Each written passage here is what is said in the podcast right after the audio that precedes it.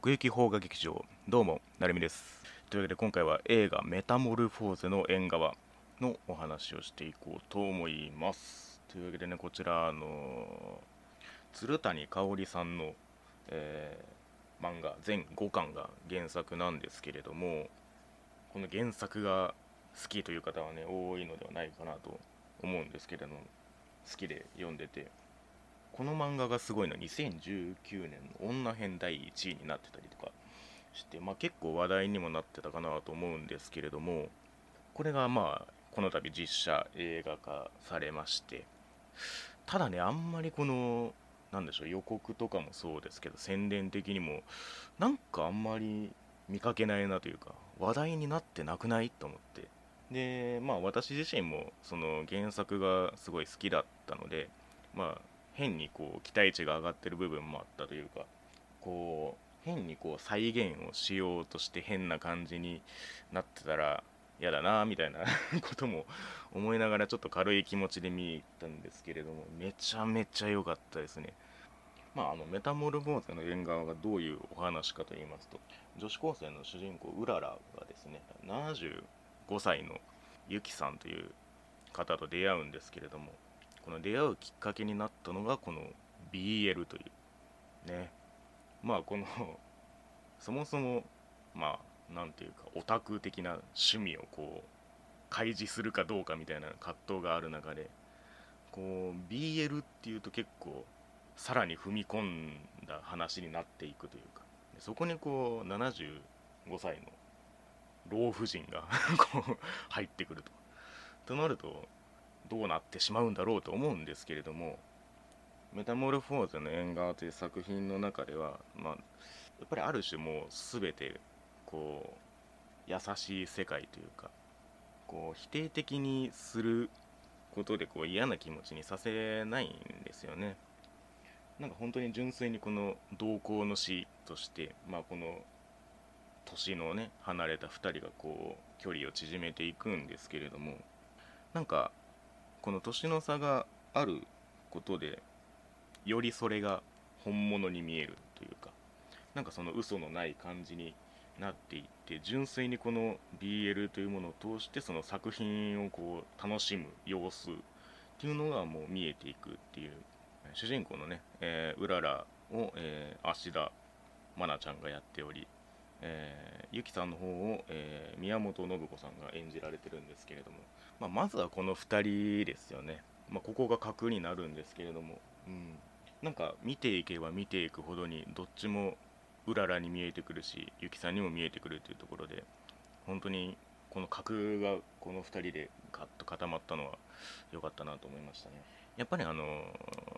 ゆきさんのリアクションが結構重要になってくるというかまあいわゆるその BL というこれまで触れてこなかった異文化にこう接するわけですよね。でそこでこう拒絶反応とかなんかこうマイナスの感情をこう抱かずに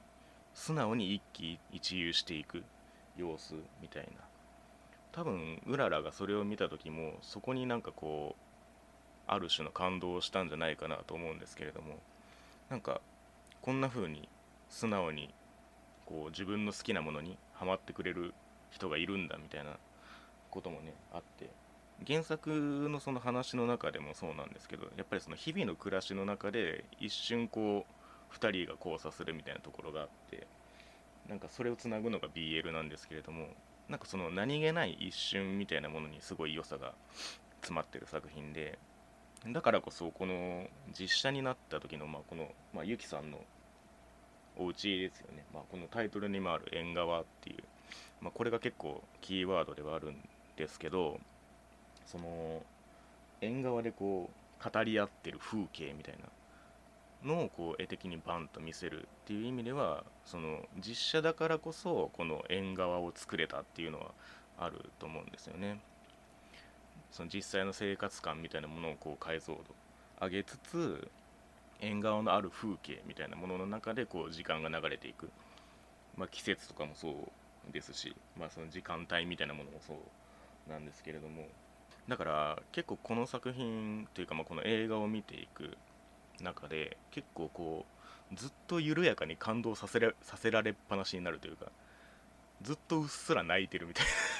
な 感じが個人的にはあって。やっぱりなんかそのユキさんがこうはしゃいでるのを見るというかそのうららと交流してるみたいな部分を見るだけでちょっとねあの泣けてくるんですよね。なんかまあこのうららとゆきさんっていうのはまあ2人ともどっちかっていうとそのネガティブ寄りの感情を持ってる2人というかうららはまあそういう BL って趣味ありつつその社交的にあの人と関われないことを悩んでたりするし、まあ、ゆきさんはゆきさんでその、まあ、75歳っていう年齢なんでその自身のその年齢からくる諦めみたいなものがあるんですよねやっぱり。でその2人が BL っていうものを通して出会うことでなんかちょっとずつこういい影響が生まれてくる。まあそのね好きな作品の最新話を楽しみにするとか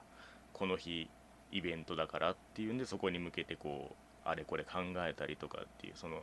日々にこうちょっとした潤いを与えるみたいな。なんかいいことあったのみたいな感じでちょっとこう前向きになれるんですよねその2人が。出会ったことによって。特にその何でしょう全てがうまくいくとか性格がめちゃめちゃ変わるとかそういうことではないんですけれどもやっぱりこの2人が出会ったことによってお互いにこういい影響を与え合っているっていう。なんかそのね歩み寄り方もこうやっぱり真ん中にあるのが BL なんでちょっと恐る恐るっていう感じもあったりするんですけれどもやっぱりユキさんの方もこう喜びを素直に表現してくれるというかまあその年の功みたいなところもあると思うんですけれどもなんかそれがすごい心地よくてなんかこの2人の歩み寄りがすごい自然に見えるところも良かったですね。まあ実写なんで、あの作中作ですね、その2人がハマってる BL 作品っていうものを実際にその BL 作家さんに頼んで、まあそこも実写ならではの良さというか、ある種その作中作を具現化 させてくれるっていうところもあるんですけど、だからなんか結構それによってこう、その作中作をこうちゃんと、ちゃんとって言うとおかしいですけど、その見ていく流れにもなってて、なんかやっぱりそれとちょっとこううららとゆきさんっていう2人の関係もちょっとオーバーラップするところがあるっていうかだからすごい大げさに言うとこの2人の関係もゆりと言ってしまえるのではないかっていう視点もあるんですけれども2人の間にあるもどかしさみたいなことそのお互いが思いやりを持ってて応援したくなるっていう気持ちは見てるこちら側がその2人に対してもあるっていうそのうららとゆきさんに対してもあるっていうところがあってねあの完璧な一日だったって言って締めるラストもその作中作のセリフになぞらえてですけれどもなんかねそういうあたりも含めて関係性のその芯にあるものみたいなものをこう見たような気持ちにもなりましたね。でやっぱりあの映画にしないといけないので、まあ、その原作5巻あるんですけれどもやっぱりその脚本的には結構綺麗な流れになってるというか、まあ、そこもいろんなエピソードがエピソードの流れをこう整えてくれてるというかそこも結構良かったですね。原作に対するリスペクトがすごいあって、まあ、あのパンフレットにそのプロデューサーのどうやって作品を作っていったかみたいな話とかも載ってるんですけれどもこうどういうどうやってこの2時間に抽出するかっていうところに一番注力したっていう風に書かれててなのでまあその脚本はもうその原作のま脚色にとどめようって変にこう改変したりするのではなくて原作を大事にした上でそこにちょっとこう映画的に脚色を加えていくっていう。その原作を読んでいいなと思ったシーンがこう取り入れられてるんですけれどもそれがその原作通りのまあ時系列には限らないというかそういうところ要素を入れながらも映画ならではの点も出しているっていう、まあ、だからどうしてもそのオリジナル要素みたいなのがあるんですけれどもこれがドンピシャで良かったですね。やっぱり欠かせないのはその同人イベントに参加するっていうところと、まあ、まあラストにかかってくるあのサイン会のシーンだと思うんですけれども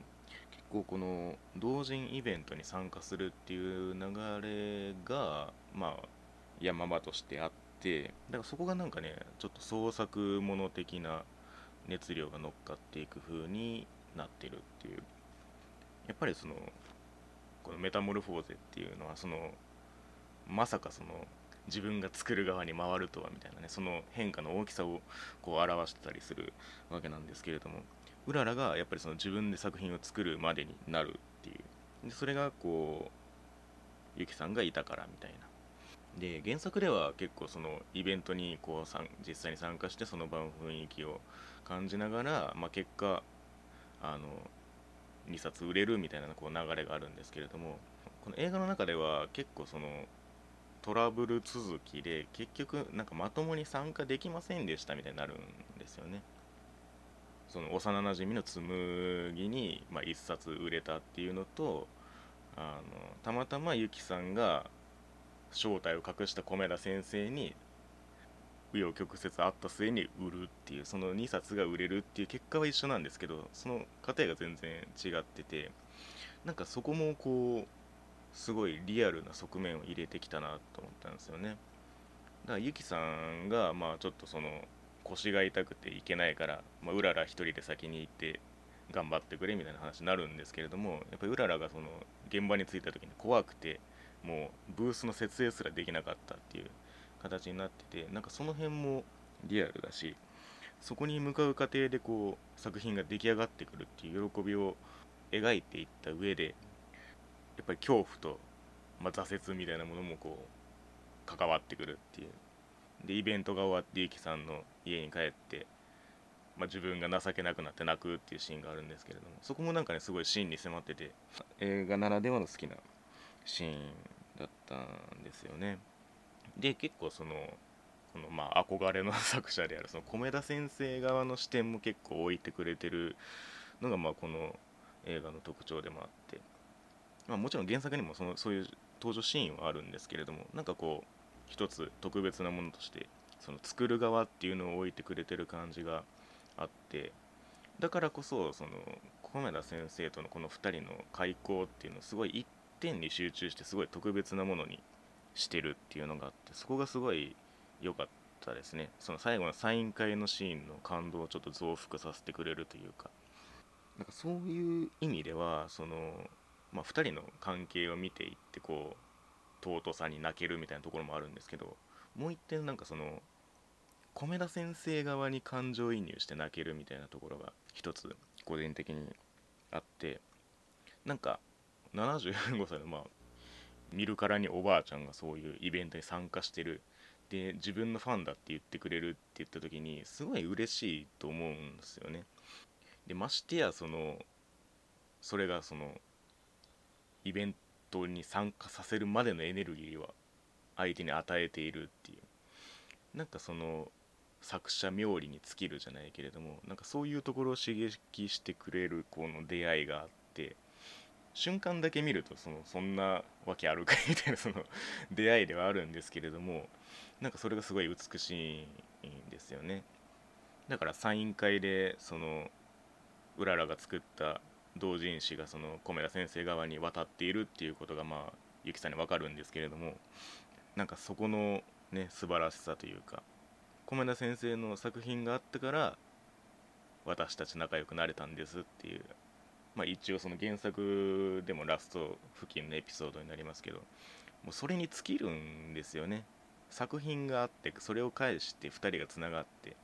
でそれがこう何ていうか創作の一連の流れにあるこう悩んで葛藤して作り上げたその創作物が誰かに届いてでそれが人と人をつなげてこうしてまたそれを伝えに来てくれるみたいなそういう循環イベントで本も出してその影響から生まれたものがこれなんだみたいなそこを見た時にねすごい感動したんですよね。それこそがなんかそのね創作のエネルギーの循環だなって思ったっていう。うん。だからなんか結構その神様的な位置にその小村 先生っていうのはいるんですけれども結構このそれぞれの視点が有機的に絡まっててそこも一つの映画としてのエピソードとしてすごい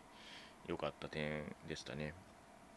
だから結構その裏サイドとゆきさんサイドみたいな映像をこう細かく切り替えながら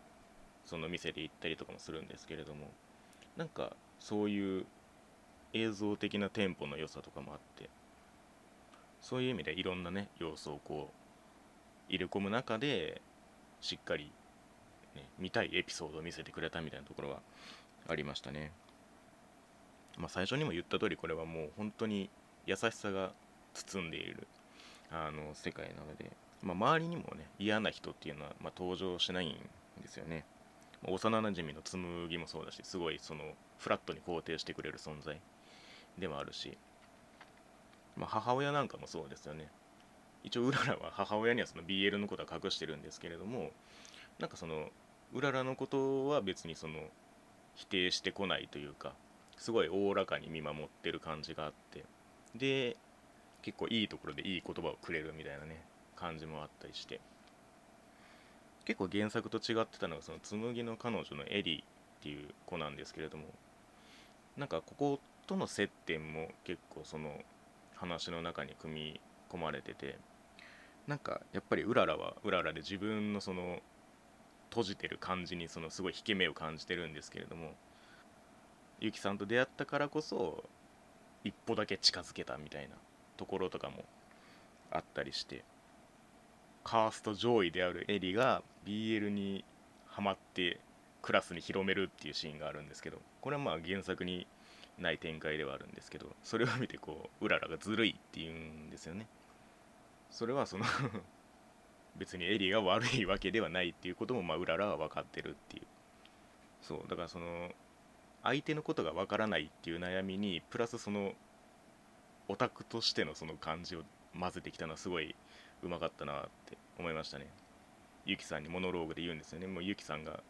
私だったらどう思いますかって後から来たねその全然 BL に興味なかった子がすごい自分より周りにバンバン言って広めててみたいな。こうやってね2人でこうつつましく楽しんでたのにみたいな。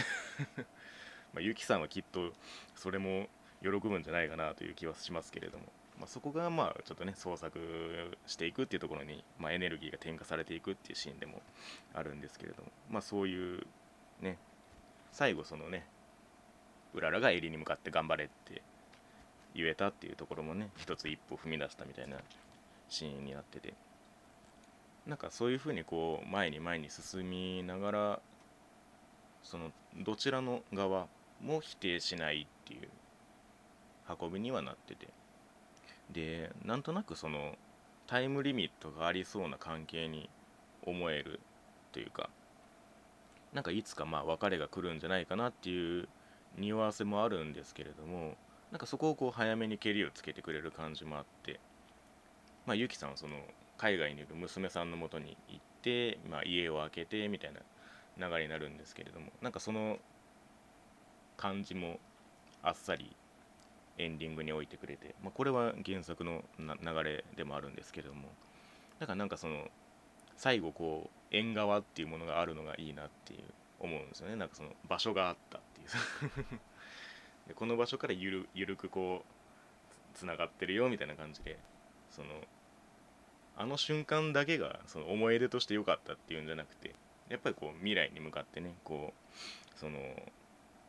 ちょっとずついい方に変わっていったみたいなこうすっきりとした終わりで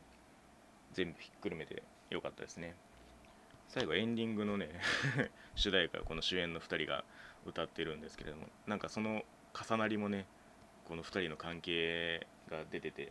すごい感動したんですけれども。なのでなんか本当にねあのー、